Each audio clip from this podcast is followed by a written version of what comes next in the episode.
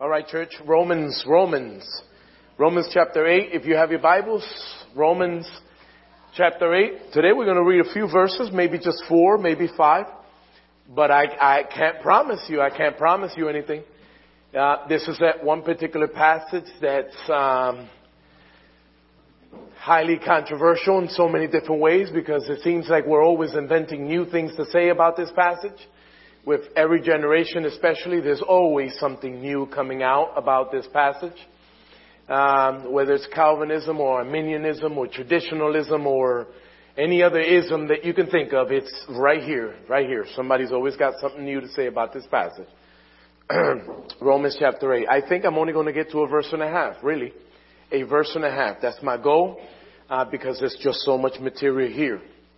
Say amen when you have it. Romans Amen. Romans chapter 8, beginning with verse 28. It says, and we know that for those who love God, um, excuse me, Kyle, did I forget something? I didn't forget anything, did I? Okay, cool.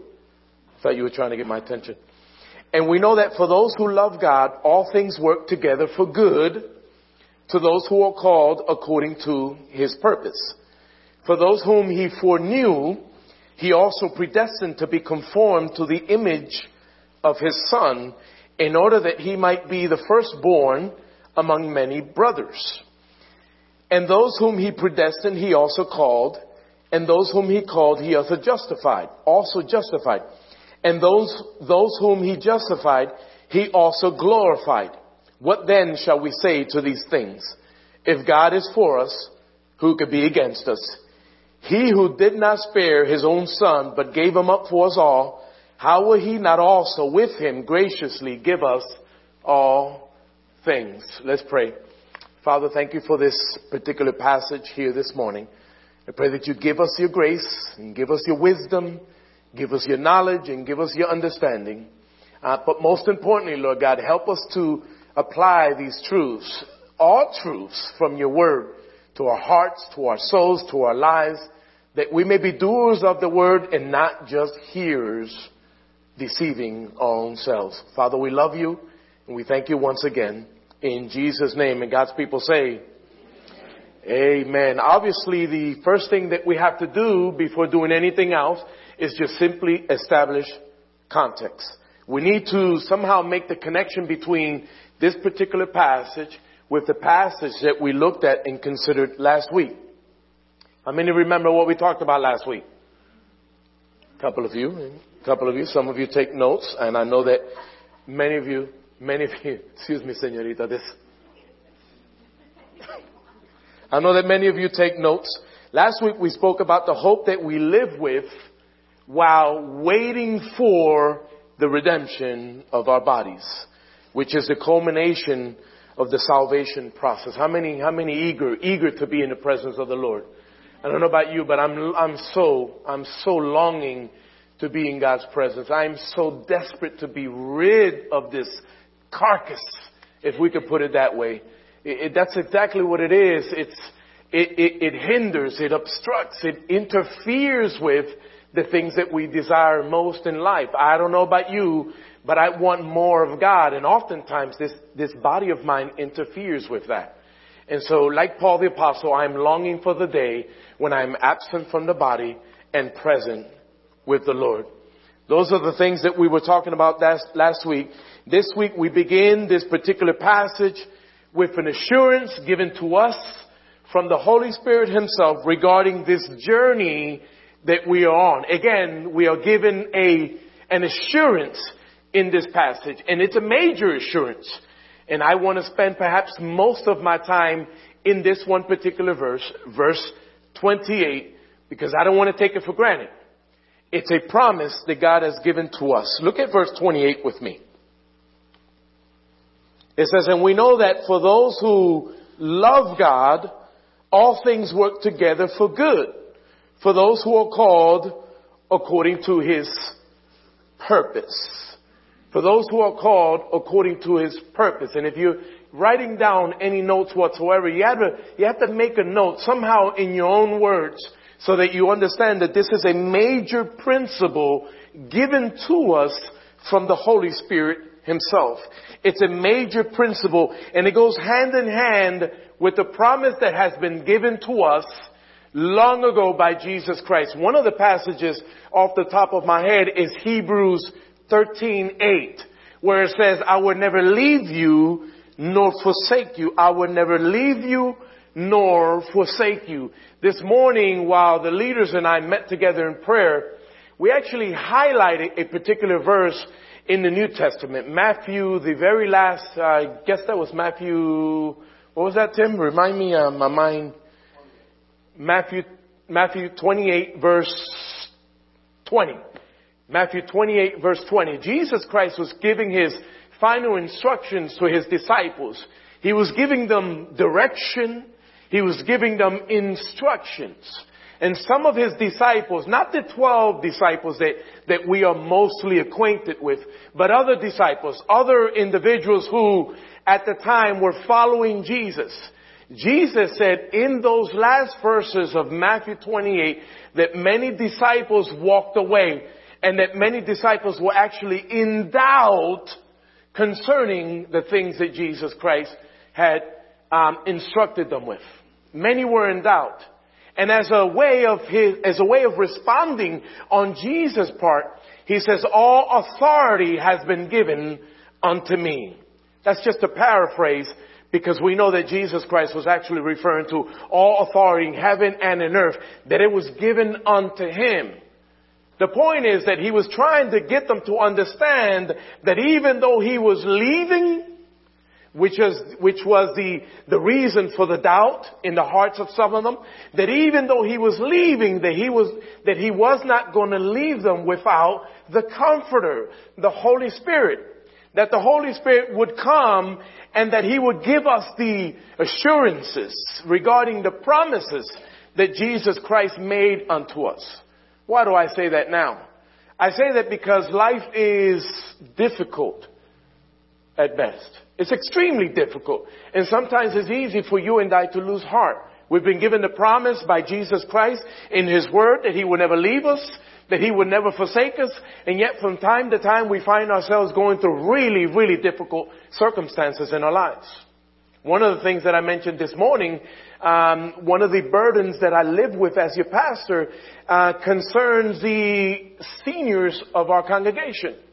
Sometimes because of their health, because of their appointments, etc., etc., they are unable to be here with us, and that, and that hurts me a lot because I don't want to forget them.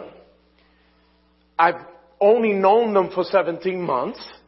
And it may seem like a short period of time for most here, but not, not, not to me, not to me, because I know their contribution.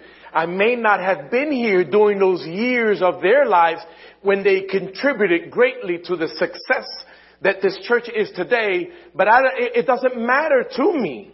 The fact that I haven't, wasn't a part of the congregation at the time. Because I've been around church long enough to know that our seniors are always contributing.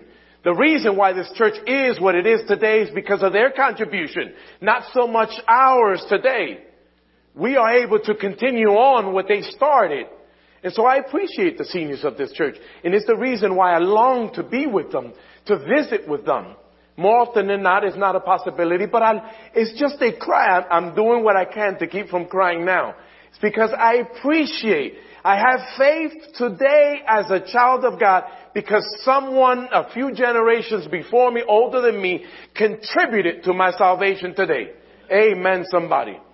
Somebody took the time to take me underneath their wing and they mentored me and they counseled me. And now that they're older and unable to be a part of our fellowship from time to time, we need to do something about that as a congregation. We need to visit them. Not everybody's like Charlene. 90 plus and still able to drive from Utah back and forth. Not everybody's like that. So we need to do something about our seniors.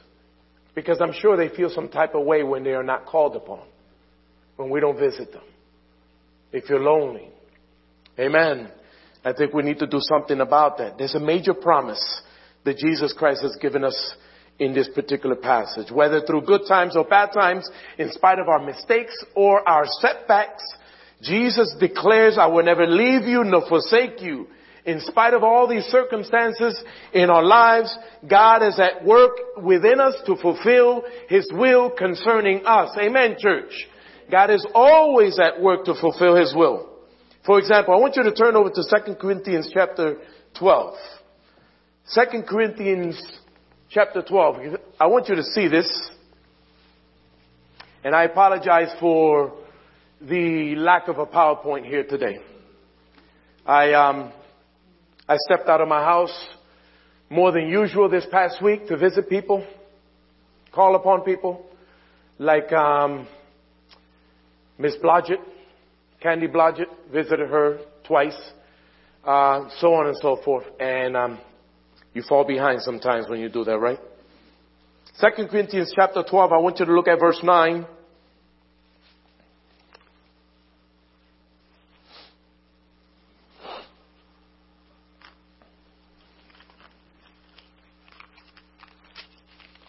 Talking and, and I didn't look for the passage myself.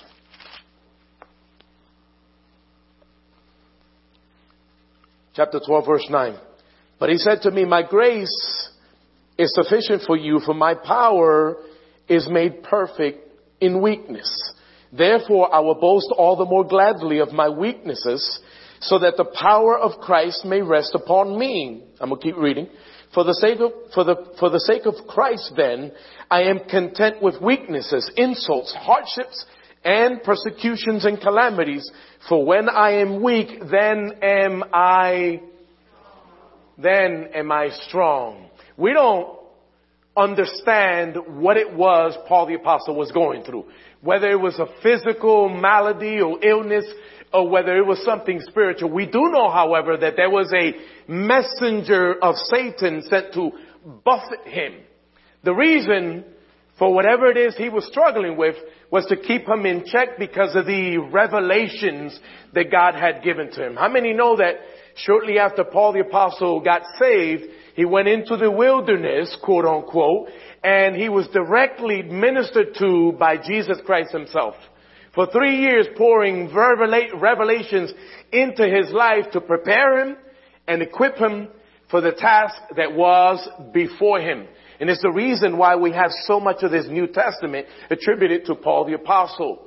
Because of that ministry, that direct ministry by Jesus Christ himself. But he was going through something.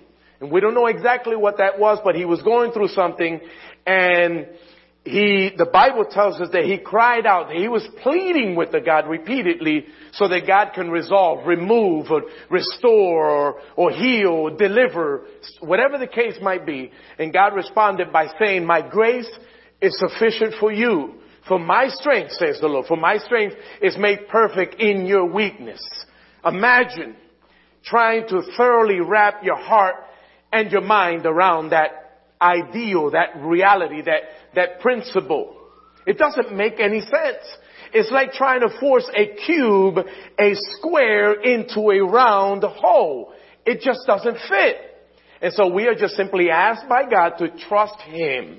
In spite of your circumstances today, God is asking you to trust Him. Now go back to the verse, verse 28. In our text today, it says, and we know that for those who love God, all things work together for good. It's a major promise. All things work together for good. For those who are called according to his promise. For those who are called according to his promise. I was thinking about the connection between this series of verses with the verses that we talked about last week. And I realized that in this verse, or rather than in, in verse 29, the successive verses, that Paul helps us to understand how God, in fact, uh, began long ago this process of navigating His will in our lives. It is the, the answer to the how of God went about that in our lives. But there's one more thing before I move on to the next verse. There's another thing that I want to talk about, I want to point out from this one particular verse. It says, for those who are called according to his purpose. For those who are called according to his purpose. Number one, we know that it's a major principle. It's a promise that goes hand in hand with Jesus, all of Jesus' promises concerning you and I as his children. I will never leave you nor forsake you. However, this is not a principle according to the text itself that everyone can apply to their lives. It is a principle reserved for the children of God and not for the unsaved. And the reason why I say that is because there are a lot of people, especially those who do not know Jesus as Lord and Savior, who stake a claim in this particular principle or in this particular promise, as if God is on their side to ensure that every circumstance they find themselves in, that somehow is going to work out for the better. And we know that according to the scripture, that is not the case. We, we do understand according to the word of God, however, that God is loving and that He is graceful. He loves us all.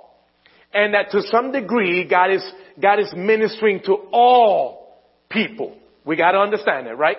He's ministering to all. How, how, how else would it have been possible for you and I to have come to Christ in the first place had it not been for God somehow navigating through the circumstances of our lives before we came to Jesus Christ?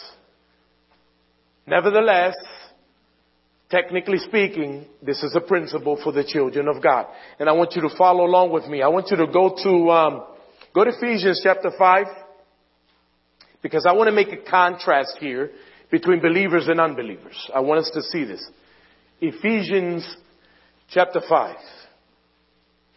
Say amen when you find it. Oh, you could not have gotten there that quickly. Come on. Some of you are like Speedy Gonzales. Speedy Gonzales. You just knew I was going. Oh, there you go, tablets. The Clements have tablets. You see that the Clements have brand new tablets. They're showing off. They're holding them in the air like that so that I can see. Good job. I know I make some I make some of you nervous when I do those things. Ephesians 5, 6 through 8. Ephesians 5, 6 through 8a. The first, just the first portion of verse 8. It says, let no one deceive you with empty words, for because of these things, long list of things that Paul, Paul the apostle was addressing, sins, etc. For because of these things, the wrath of God comes upon the sons of disobedience. Therefore do not become partners with them, for at one time you were darkness, but now you are light in the world. Walk as children of walk as children of light. And there are three things that are relevant to my point from this from that particular passage right there. Number one, Paul the apostle establishes that unbelievers live in darkness. Unbelievers live in darkness. Unlike you and I, who live in the light. That's why we are encouraged to walk as children of light. There's a huge contrast there that Paul the apostle makes. Slices us right down the middle. You and I are on this particular camp over here, Colossians chapter 1, verses 9 through 12. You and I are on this camp over here, and unbelievers are in this camp over here. And according to this text, they are recipients of the wrath of God which is number two, point number two there. And thirdly, the favor of God is bestowed upon believers. The favor of God is bestowed upon believers. The, it's the idea that God deals with you and I as His children differently than He deals with those who are in the world those who have yet to know Him or accept Jesus Christ as Lord and Savior. There's a distinction there. And so the promise is, or rather the idea is that the principle of verse 28 is applied to believers in a technical sense. Let's move on. Verse 29. But let me preface it by saying that if you are acquainted with the next two verses in our text, you know as well as I do that they are at the center of what I stated already, a lot of controversy. Christendom has been interpreting these verses in different ways for a long time. Please know that it is not my intention to enter into any current debate whatsoever regarding the interpretation of this particular passage. These next couple of verses. It's just not my intention. It is not my intention to reach for information that is not presented in the text. Okay? Because, and I say that because there are a lot of systematics that exist out there. Systematics that a lot of us subscribe to. That, that, that when you consider them, um, they are speculative at best. Reaching for information from the text like this one that's not actually in here. So I want to present it to you in the simplest way possible. That is my goal. Verse 29 reads, For those whom he foreknew, he also predestined to be conformed to the image of his son in order that he might be the firstborn among many brothers. I'm going to read that again because I want to highlight a few words that are of importance to us. For those whom he underlined foreknew, he also underlined predestined to be conformed to the image of his son in order that he might be the firstborn among many brothers. First, the first thing I want to just simply acknowledge here is that Paul wrote this so that we may have some understanding about how the Lord considered our salvation long ago and his subsequent blessings upon our lives. I think that's important to note because it, it, it, Paul the apostle uses the word foreknew as in foreknowledge. And so when we think about how is it possible for you and I to make any application whatsoever of the principle presented in verse 28. And we know that all things work together for good to them that love God, to them who are called according to his promise. That's huge right there. And I think about that from time to time and I'm like, how is it that God is capable of navigating this thing in my life? And then not only in my life, but in the lives of tens of millions of believers around the world and then providing prevenient grace, if we could put it that way, to the many unbelievers who are heirs of salvation. How does God navigate through all of these people in applying that wonderful principle of verse 28? And so I started to think about this. And I thought about the sovereignty of God. The sovereignty of God. Because we can actually infer that Paul the apostle, Paul the apostle rather, is referring to the sovereignty of God. The fact that you and I serve an almighty living God. An almighty living God. And the reason for that is because he uses, uh, with regard to verse 29, um, the reason why I refer to the sovereignty of God, although it's not mentioned in the text, and by the way, sovereignty of God is not mentioned in the Bible. It just isn't. You look for it, especially if you look for it in the King James text, uh, which I love myself. Uh, you're not going to find the word sovereign, sovereignty in the Bible. I think you may find it in newer versions, but it's not included in the older version. But yet, nevertheless, it's inferred safely from this one particular text. The sovereignty of God refers to the supreme authority of God. It's the idea that He transcends transcends all things because he is, number one, omnipotent. How many of you have ever heard that word before, that, that, that name for God or that reference to God? That God is omnipotent. It simply means that He is almighty, that He is all powerful, that He transcends all things. He is the self-sufficient one, El Elohim, the immutable one.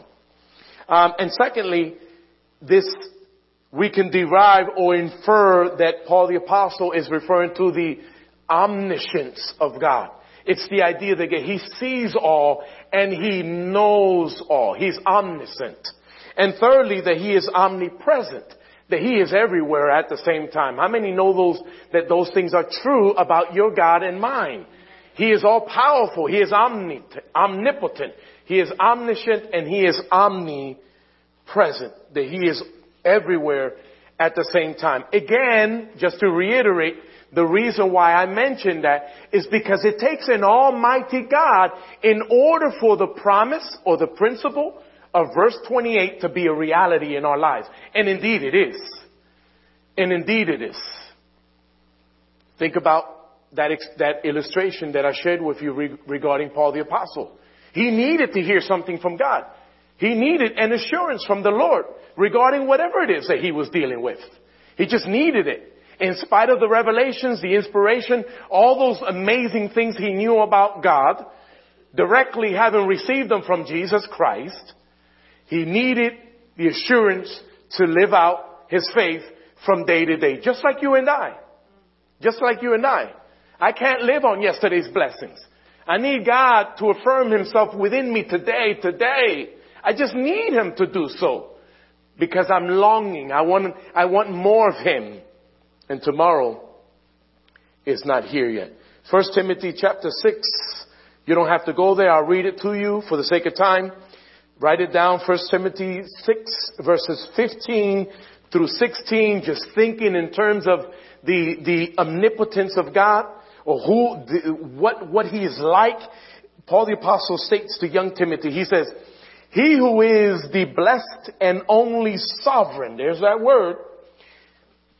He who is the blessed and only sovereign, the King of kings and Lord of lords, who alone has immortality, who dwells in unapproachable light. Wow. He dwells in unapproachable light. That's, that's gotta be perfect light, right? Whom no one has ever seen or can see. To him be honor and eternal dominion forever and ever. Amen. It, it, the, I think the impression is clear, right? We serve an almighty God. And in verse 29, the one that we are considering at this time, there are two things which enable us to think about the sovereignty of God, which is the reason why I spoke about it for those last few moments. Um, and number one, Paul's use of the word foreknew. And secondly, his use of the word predestined. Foreknew and predestined. But I want to I want to break here for a moment and I want to make a personal declaration because it would be helpful for me to say that I do not define the sovereignty of God to mean that God is deterministic. And I apologize if you believe it. But I don't interpret the sovereignty of God to mean that God is somehow deterministic, that He is somehow personally directing or governing every last infin, infinitesimal detail of our lives as believers. That would mean that we do not possess a free will, and I don't subscribe to that. I believe wholeheartedly that we as believers possess a free will.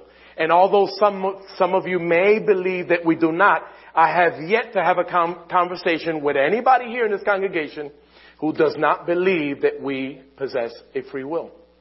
I don't know of anyone here. It's not to mean that, that some of us do not believe in that. And it's okay. It's okay. I'm just making a, uh, a transparent declaration. I believe that as children of God, we possess a free will. And in a few moments, I want us to consider a few verses um, to kind of defend that that idea. For now, um, um, I want you to consider. Go back to verse 29. Look at verse 29. For those whom he foreknew, he also predestined to be conformed to the image of his son in order that he might be the firstborn among many brothers. If I'm not mistaken, there's a version that actually reads brethren there at the end, right? See, it's, it's talking about us. It's talking about you and I. So, in the first instance, Paul writes, for those whom he foreknew. For those whom he foreknew. And again, I'm gonna, I'm, I'm, I'm tap dancing or tiptoeing around this issue, right? with in, intentions because I don't want to get into any any polemic, any debate, any controversy. Foreknew or foreknowledge to me just simply means to have previous knowledge of, to know beforehand, to think of or contemplate beforehand. And in many respects, this word has been hijacked to mean uh, a series of different, different things. This, in my view, is God's omniscience in action. In other words, though highly controversial, I've admitted that already, it's the idea that God knew in advance who would receive him. His foreknowledge of our lives. Second Peter chapter 3 verse 8 says, but do not overlook this one fact, beloved, that with the Lord one day is as a thousand years and a thousand years as one day. It's amazing. I'm going to read that again. But do not overlook this one fact, beloved, that with the Lord one day is as a thousand years and a thousand years as one day. It's, it's, it's His omniscience. He sees all. He knows all. He knew us before we were even created. He knew exactly what we would be like. Character, personality, etc., etc. Our choices because I believe in free will. What our choices would be. And I know that's controversial. I'm going to move on.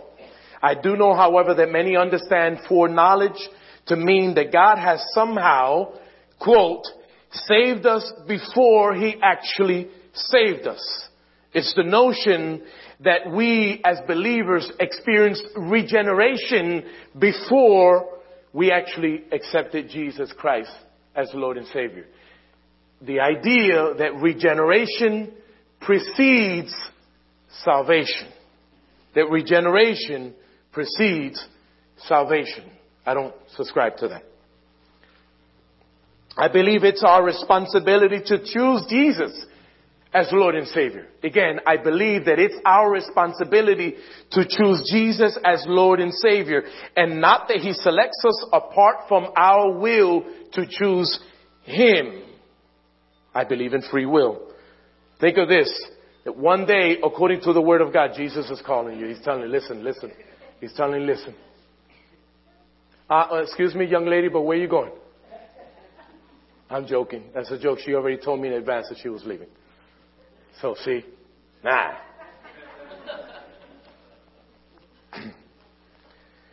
uh, think of this. Think about, think about what the Bible teaches in the book of Revelation, what the Bible teaches in numerous other books for, for, for that matter. And it's the idea that one day, one day, this is going to be a horrible sight, a, a horrible scene, the, the, the worst scene imaginable, imaginable. We know that as believers, when, when, when, or rather, we know that according to the Word of God, when unbelievers die, now, this side of heaven, is either heaven or hell, right? And if they are unsaved, then we know they're not going to go to heaven. That's what the Bible teaches, right? That's not me.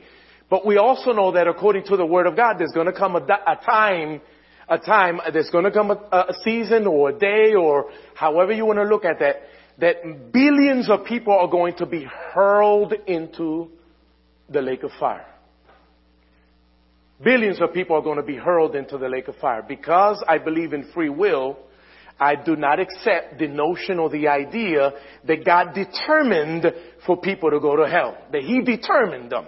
That with regard to the systematics that you may subscribe to, that somehow we are to believe that God determined some to be saved and others to be damned. I don't, I don't see that in scripture. I, I, I reject that. Um, I believe that we have choice. And I believe that one day billions of people are going to be hurled into the lake of fire because they chose to reject Jesus Christ as Lord and Savior. Amen, somebody. That's, that's just how I see it. That's just how I interpret it. Does this violate the sovereignty of God in some way? It's a legitimate question because when we think in terms of the controversial debate, some people may say, well, well, Rick, your view violates the sovereignty of God. And, and in my mind, in my view, it doesn't. Not even just a little bit. Do we perceive him to be sovereign only when we, I'm gonna start again. Do we perceive him to be sovereign only when we regard ourselves as not having free will? Which is an argument that exists out there. I know all the arguments. I read them. I studied them. I studied the Arminian, the Arminian perspective, the, the five point Calvinist perspective, the tulip, as well as the, which was a response to the Arminian five point, and on and on. And then you have the traditional view out there. So if you want to label me, if you want to box me in anywhere, it would be more, I'm leaning more to being a traditionalist. In no way, shape, or form do you refer to me as an Arminian. Please, don't, don't do that. Don't do that. Because I'm not. It, it, it's the worst of all the views. as far as I'm concerned. Uh, but I have a problem with Calvinism because Calvinism teaches that there is no free will. You cannot subscribe to Calvinism believing in free will. You just can't. Because that's what Calvin taught. Nevertheless, I said I wasn't going to get into it and I just, I messed that all up. I messed that all up. So in my view, his sovereignty is perceived to be greater when we factor in free will. In my view, God's sovereignty is perceived to be greater, that He is greater in my mind, larger, bigger in my mind when I, in my finite mind, when I factor in free will. With, without, if you remove free will from the equation, then God is manipulating us like robots. And that yes, we can perceive God to be really big in that context. But in my mind, when I factor in free will, that means that somehow God has to navigate my life, or rather, He's got to navigate His will and impart it unto me somehow without violating my will. And without violating His own in the process. Can God do, can God do that? Isn't God big enough to do that? A- absolutely. Absolutely. He, he knows that I love Him. But he also knows that I have issues in my life. I, I have a sinful nature. And so he presents an opportunity according to his will for my life.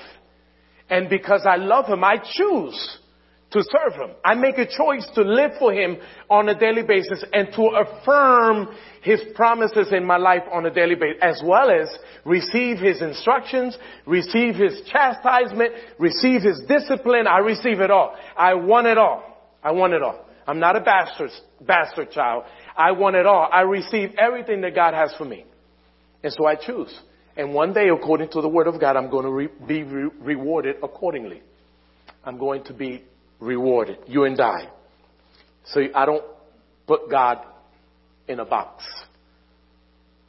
I don't put God in a systematic box.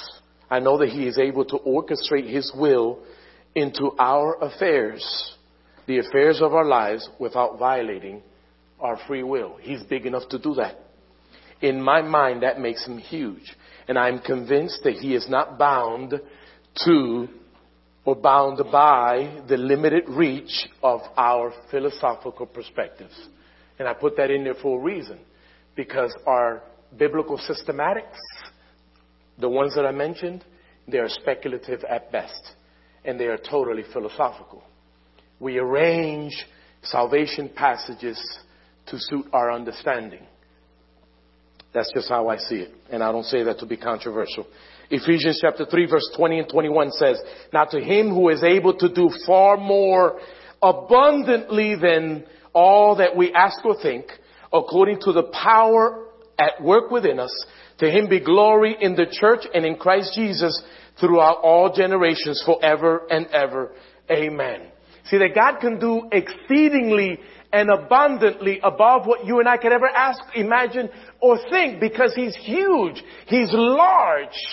And we don't have the right to put Him in a box. We don't have the right to say this is exactly how God is. Well, we don't know that to be true. We, Deuter- somebody shared a verse with me long ago, long ago, Deuteronomy 29, 29. And I live by that.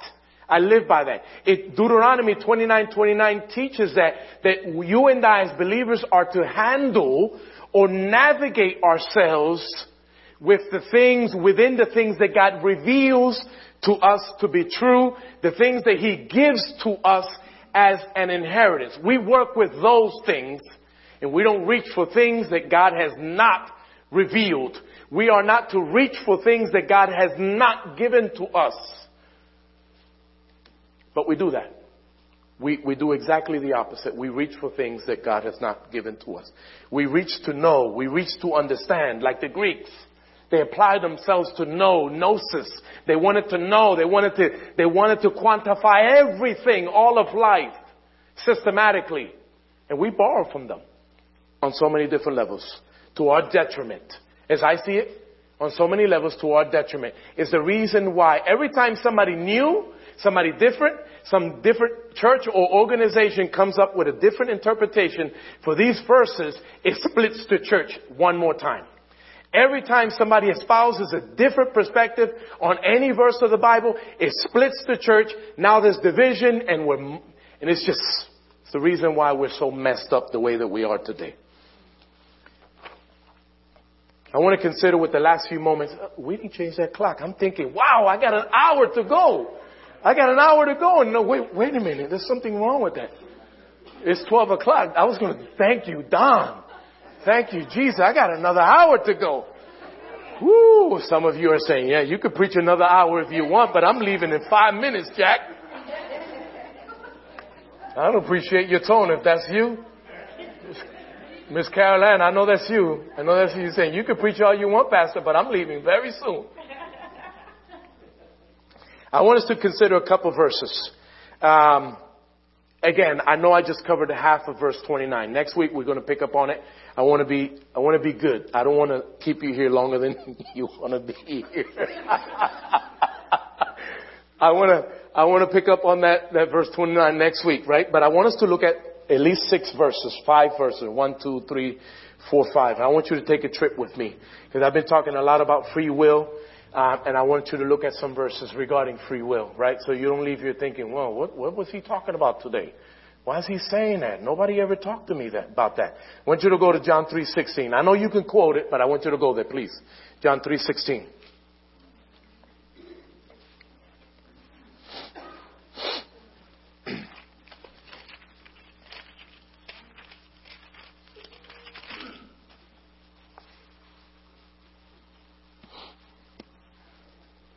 You there? Say amen. amen. John 3.16. It says, For God so loved the world that he gave his only son, that whoever, underline that word, that whoever believes in him should not perish, but have eternal life. When Jesus Christ stepped down from glory, he did so for all of mankind. It does not mean that all of mankind will be saved. It just means that he provided an avenue for which mankind to be saved. Now go to 2 Peter chapter 3. 2 Peter chapter 3.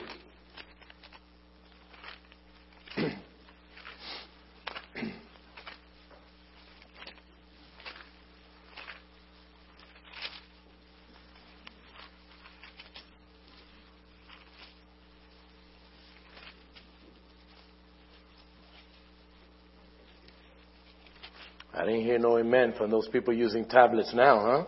You went clear across the New Testament, took you a little more time now, huh?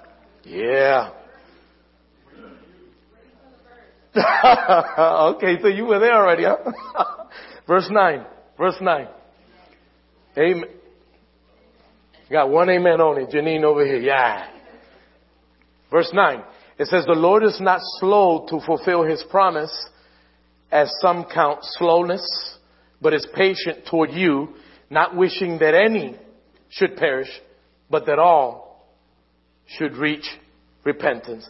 Not willing that any, that word by the way means everybody, right? It means everybody, it means any, it means all people. Not just the, not just the elect, not just some, but all people, but that all should reach repentance. Is the reason why, by the way, there's a delay Jesus, Jesus talked about that. mentioned it in the Gospels. He mentioned it in the book of Revelation. There's a withholding. There's a, there's a pause in time, if you will, in eternity, if you will, because God loves everybody. He's not willing that anybody should perish. Doesn't mean that people are not going to perish. Billions are going to perish. But God has indeed provided a way. Go to Galatians chapter 5. Galatians 5.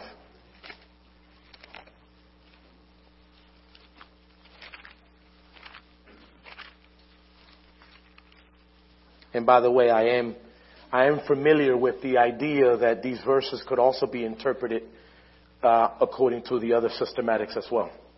I am aware of that. Galatians chapter 5, verse 13. This is about choosing. For you We're called to freedom, brothers. Only do not use, do not use your freedom as an opportunity for the flesh, but through love serve one another. What's he saying? Saying you're believers, you're free, you're free indeed, but choose to follow Jesus now. Do not choose the flesh. Our free will is inferred from the text, I admit. John 7 17. John 7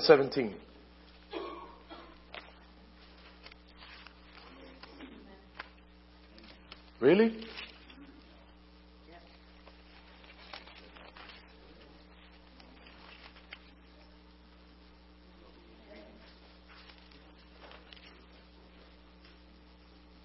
John 7, 17. Amen. You have it? It says, if anyone's will, oh, there it is. If anyone's will is to do God's will, he will know whether the teaching is from God or whether I'm speaking on my own authority. If anyone, if anyone's will is to do God's will, God's will. Um, Sherry, do you have that? Do you have that? Can I see it in your version? I didn't take the time to do that. 7, 17. If any man will do his will, okay, he will know of the doctrine whether it be of God or whether I speak of myself. If any man will do his will. So it's, again, choice or the capacity to choose is inferred. Genesis, last verse, last verse. Go to, go to the beginning, Genesis chapter 2. Everybody should find this in two seconds. There you go. Amen. Genesis chapter 2. You there? Everybody there? Say amen. Look at verse, verses, um, where am I? Where am I? Where am I? Look at verses um, 16 and 17. It says, And the Lord God commanded the man, saying, You may surely eat. You may surely eat of every tree of the garden. Free will is inferred. But of the tree of the knowledge of good and evil, you shall not eat. For in the day that you eat, eat of it, you shall surely die. He gave man the capacity to choose right from wrong. I've given you instructions. Follow my instructions. The day you violate them, gonna, you're going to experience a separation between you and I. Amen. I want you to stand with me. Can I get, um, I was going to say worship team, but I, I should just say Dave. Can I get Dave to come up at this time? And Brent. because I'm done. I'm going to leave it right there. I've agonized my mind long enough. But think about, think about if I can have your attention just for a moment, think about think about the promise, or rather think about the principle that Paul the Apostle began this text with here today. If you don't remember anything else, and I give you permission to discard all that other controversial stuff, right? But do not forget the principle presented in verse 28. Because that particular principle goes hand in hand with all of God's promises for you and I. The promises that He will never leave us nor forsake us.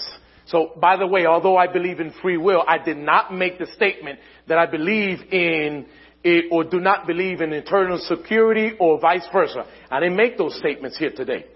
If you want to get a better glimpse of what my view is, just look up traditionalism. That's more to the view that I lean towards. Traditionalist. I'm a traditionalist. Um, but again, promises. The principle regarding the idea that He is with you, that He is with us, that He will not forsake us, that He will not abandon us. And, I, and I'm doing this. I know that I sound like a broken record. I know some of you, and I joke when I say this. Okay, just, just get on with it. You said that already. Listen, it's important because I know how my mind works. And I'm so grateful for all those sermons and all those studies um, by the people that I sat under for all those years who just reiterated the same thing so that they can get through my thick head. Why do I say that? Because our circumstances, the negative ones or the, the ones that we perceive to be negative ones or bad ones, perception is key, right? When I go through them, sometimes I just, even if it's just for a little bit, I lose sight of some important things. I lose sight of. And then ultimately, it impacts my decision making. And I make dumb decisions. And I start going off in the wrong direction. Even if it's just a little, don't get, don't misunderstand me.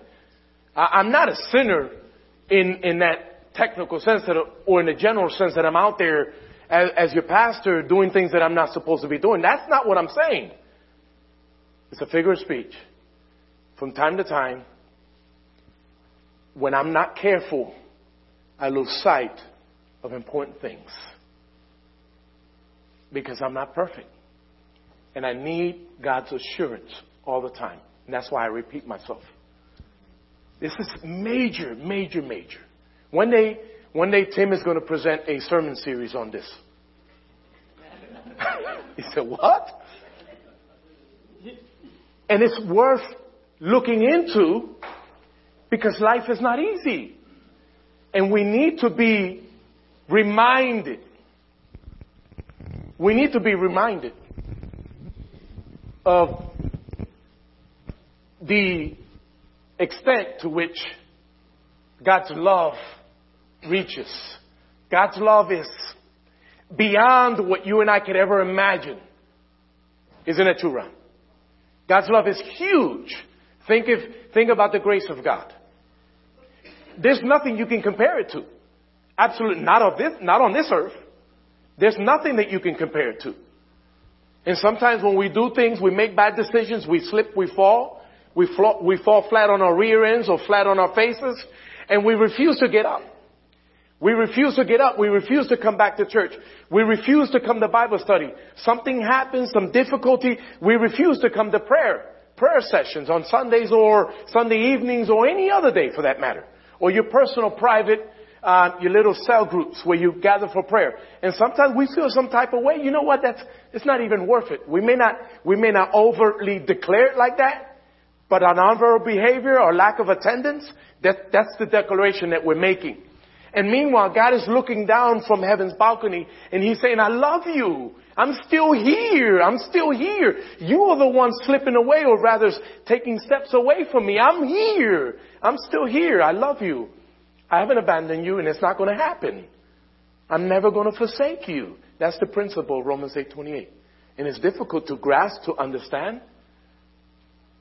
And according to, at least to some degree, what I shared from verse 29, God can make it work in our lives, that principle, because He is sovereign. Because He's extraordinary, because He's amazing. Amen? Let's pray. Father, thank you so much for this morning. Thank you so much for your word. And thank you so much, Father God, for this fellowship, for our fellowship. The fact that we have this building to come into and fellowship, to be with one another to network, to plan, to embrace one another, to love on one another. I miss this group when I'm not here, on Sundays or any other day for that matter. I pray that you knit our hearts closer together, Lord. Knit our hearts closer together. Bind us together like the family that we are, like the family that you've called us to be or to become.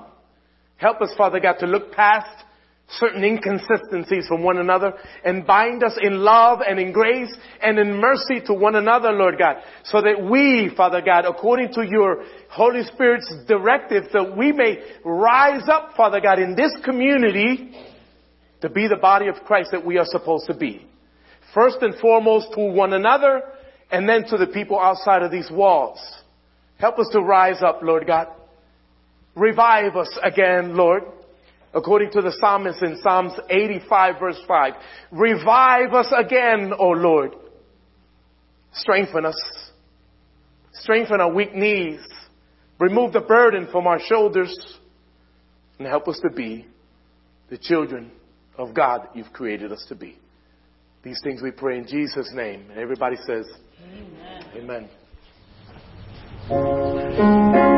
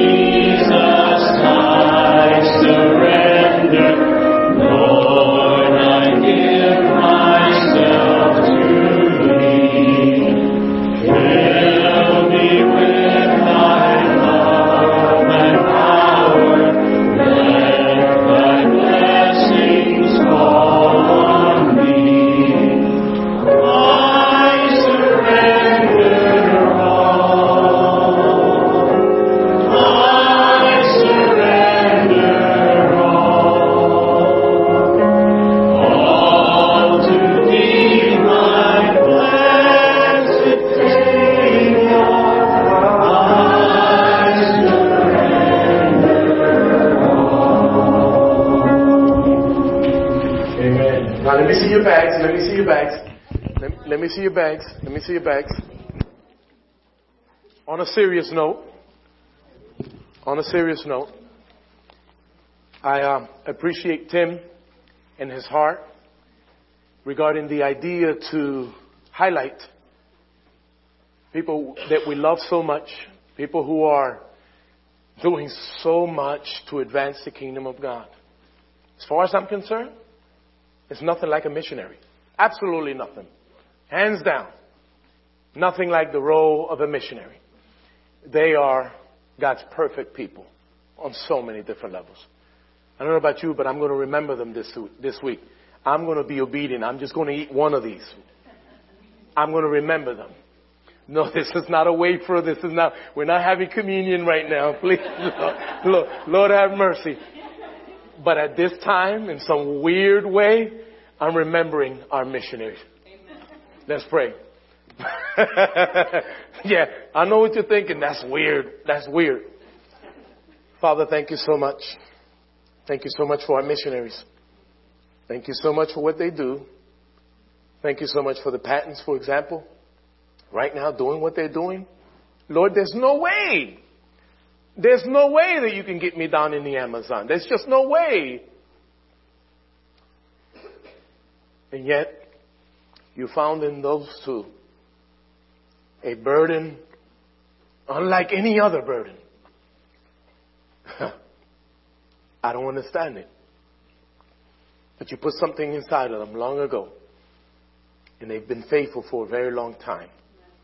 And as a result of that faithfulness, you have reached countless souls in the jungles of Brazil. May you bless them. May you bless them. And may you anoint them.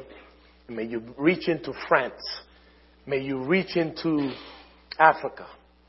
May you reach into the other places where we have missionaries. And not just our missionaries, but your missionaries, missionaries from other denominations as well. May you reach into the Middle East, Father God, where so many missionaries are dying. Right now, right now, so many are bound hand and foot because of the propagation of the gospel of Jesus Christ. In Indonesia, in Pakistan, in India, in China, in Japan. How many, Lord God, of your children are dying in China because of the preaching of the gospel? May you bless them. May you anoint them. May you deliver them in a powerful way in the mighty and glorious name of Jesus Christ. And all of God's people say, Amen. Amen. God bless you guys. Have a great day.